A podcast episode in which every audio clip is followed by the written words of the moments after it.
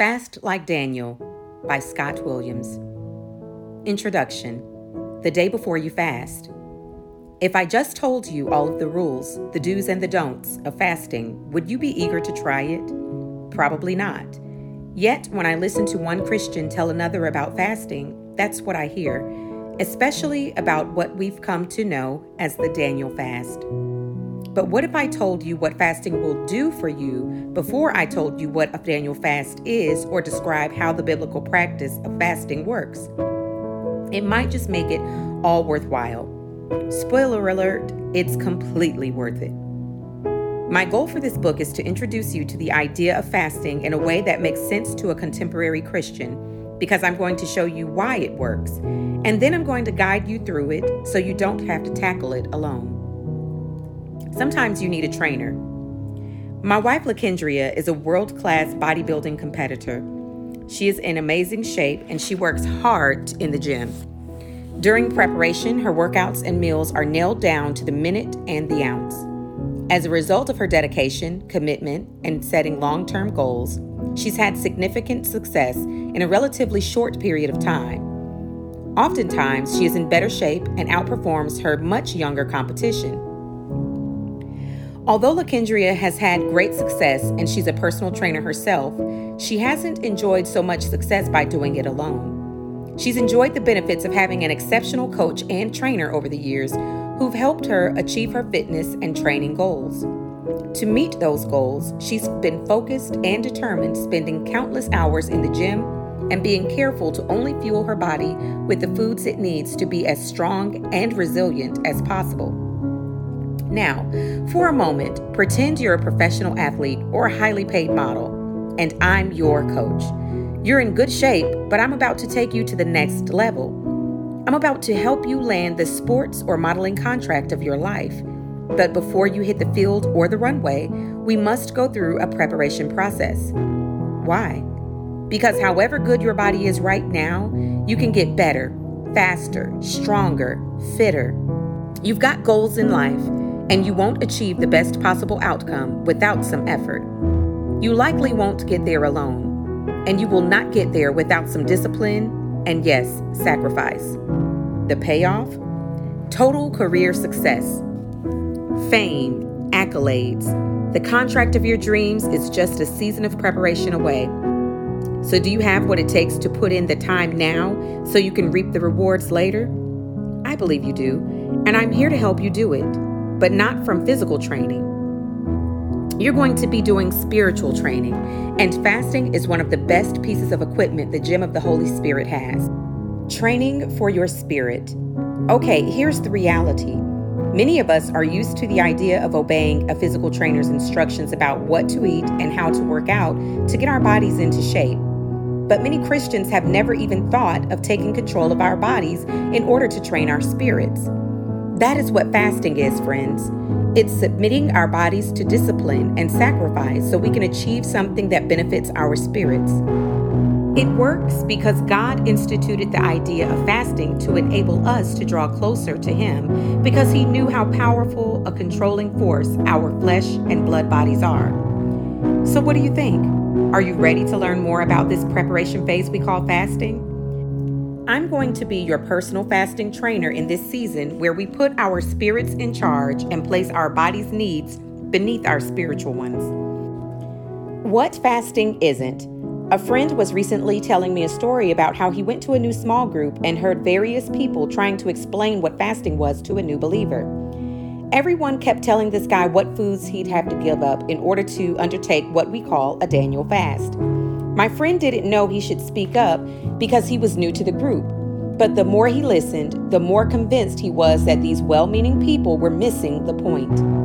They were all telling him what he couldn't do, my friend told me, but no one was telling him what God would give him because of it. My friend told this new Christian fasting is less about what you're giving up than it is about drawing closer to God. It's just a way to put your spirit in the driver's seat. Fasting, put simply, isn't really about what you're sacrificing or giving up. It's about making room for God. We do this by putting down our flesh in order to promote our spirit. What fasting is Fasting is just going without something. In the historical context of the Bible, that meant not eating food for a certain length of time. Throughout the Bible, God's people would fast and pray. Those two things often go together as they sought His will or intervention. They weren't fasting to earn something from God. They were fasting so they'd be in a better position to hear and receive His answers. I think it's important to note that both the common people and the leaders both fasted and prayed. Fasting wasn't reserved for a select few, but we mostly read the fasting stories of those who led God's people. The first person in the Bible we see fasting is Moses, though the Bible doesn't call it that. When Moses went up to the mountain to meet with God, he ate nothing for 40 days. He came down with the Ten Commandments. Notice this principle. When we fast while seeking God, we voluntarily go without something. But when we connect with Him through fasting, He will always give us something back worth much more than whatever we sacrificed. Fasting isn't giving up food just for the sake of proving we can do it. Fasting is making room for God and preparing ourselves to receive whatever good things He wants to give us. And let me just tell you, God has some pretty awesome blessings He'd like to give us. But are we readying ourselves to receive them? If you do, there are unexpected blessings around the corner waiting for you. Jesus fasted. Jesus also famously fasted for 40 days. At the end of this time, he was hungry. After two or three days of fasting all food, the body quits being hungry and draws on fat stores. However, when the fat stores are used up, our bodies begin drawing nutrients from our muscles and organs. Most of us likely have some extra stores our bodies can draw from during our fasts. So don't worry about hurting yourself with the limited fasts we're talking about. Earlier, I said that God likes to give us something back when we fast. So, what did Jesus receive from his fast? We read that after fasting, the devil came and tempted Jesus when he was at his weakest point. Jesus emerged from this crucible of fasting and temptation, and we read the following verse.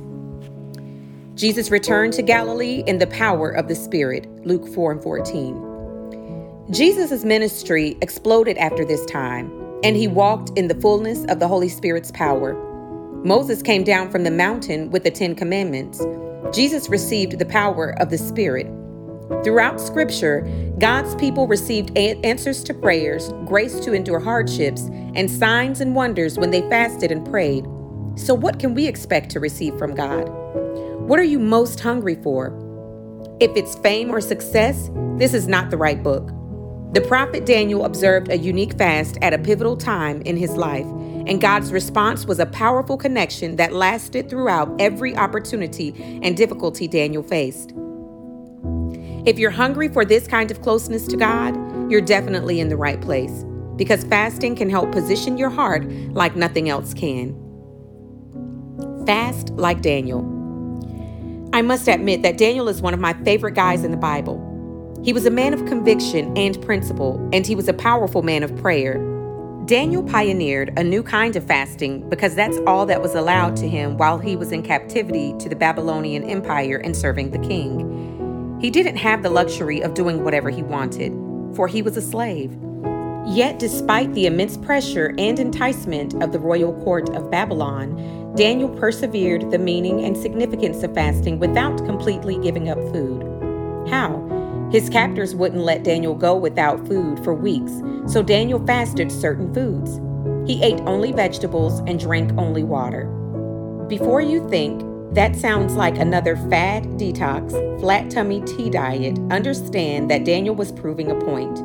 While the others training among the king's chosen few, the best and the brightest young people in Babylon, ate whatever delicacies were on the king's table. Daniel received permission to only eat veggies. At the end of the fast, young Daniel and his friends looked better than those who'd been feasting on whatever they wanted. By fasting, they also took a stand for God. They would not be assimilated by Babylon's culture, which was completely corrupt. Instead, they would stay true to the God of the Hebrews, even when they could no longer be with their people and were not free to practice their faith openly. And this is where a Daniel fast crashes head on into our lives. We too are foreigners in a strange land. We too are surrounded by depravity and perversion of every kind. Just like Daniel, we feel the pressure to conform to this world's way of doing things. But in this fast, Daniel found a way to push back, to push toward God and away from the draw of this world and his own flesh. It's my hope that in the next 21 days, you can see how a fast of eating only some basic healthy essentials can help you make room for God in your life. As your personal fasting trainer, I'm going to give you the tips and tricks and stories and experiences that have worked for me to help you have the best experience possible. Remember, it is not about what you're giving up, it is about what you will receive from God by connecting with Him. As your discipline and heart go up, God's going to show up and your situation is going to blow up. Imagine yourself opening your hands and your heart. As a result of those two things being open, God now has room to drop some amazing things in your heart and prepare your hands to grab a hold of what He has for you. The presence of God is always better than the presence of this world. A framework for reading this book HSPE Whenever I've used this acronym when speaking, people have told me it really stuck with them. I tell them to remember high school PE, HSPE. For some of you, high school physical education was a nightmare a dodgeball across the head or the weird PE teacher with crazy expectations. For others, these were some of your shining moments, and you were like Uncle Rico from Napoleon Dynamite back in 1982. You could toss a pigskin like a quarter mile. Whatever your experience with PE class, forget it. You just have to remember HSPE. That's my acronym and abbreviation for how I want you to approach fasting like Daniel humble, specific, persistent, and expectant. This book is in four sections humble, specific, persistent, and expectant. And as we learn about fasting like Daniel, we're also going to be learning about prayers that connect with God. After all, that is really the point of all of this. Remember, fasting isn't about what you're giving up, it's about drawing closer to God. In part, we do that by staying humble in our prayers, because humble prayers are powerful. Remember, you're communicating with the God of the universe. Step outside on a dark, starry night and look up at the sheer scope and majesty of His creation and tell me you don't feel small. But the point of humility isn't that you feel insignificant. The point is that you realize it isn't about you. When we keep that in mind as we pray, that isn't all about us. We are more open for what God wants us to do instead of us telling Him what we think He should do. During this fast, we're going to do things like examine our body language and other ways we demonstrate our humility. How does that jive with being specific? Prayers are powerful when they're specific, but how do we be specific and humble? The answer is that you get to know the heart of God through His words to us, the Bible, and by spending time in His presence. Daniel is a great example of someone who spent so much time with God that he knew what the Lord's heart was like. When Daniel prayed, he prayed specifically and in harmony with what was in God's heart. You can't specifically ask for things in humility unless you know that those things are part of the heart of God. Praying something once and then going on your way is more like wishful thinking to God than it is a powerful prayer. Prayers are powerful when they are persistent. You might wonder if it's already God's will and I asked once, isn't that enough? But in Daniel, we're going to see that this man of God persisted in prayer with an amazing single mindedness. He was not put off when he didn't get his answer right away, he just kept praying. For 21 days, or 10 if you're doing a shorter fast. I want you to practice persisting in humble, specific prayer. The last part is incredibly important. However, I call it being expectant. Prayers are powerful when we have a hopeful expectation that God is going to show up and do what He says He is going to do.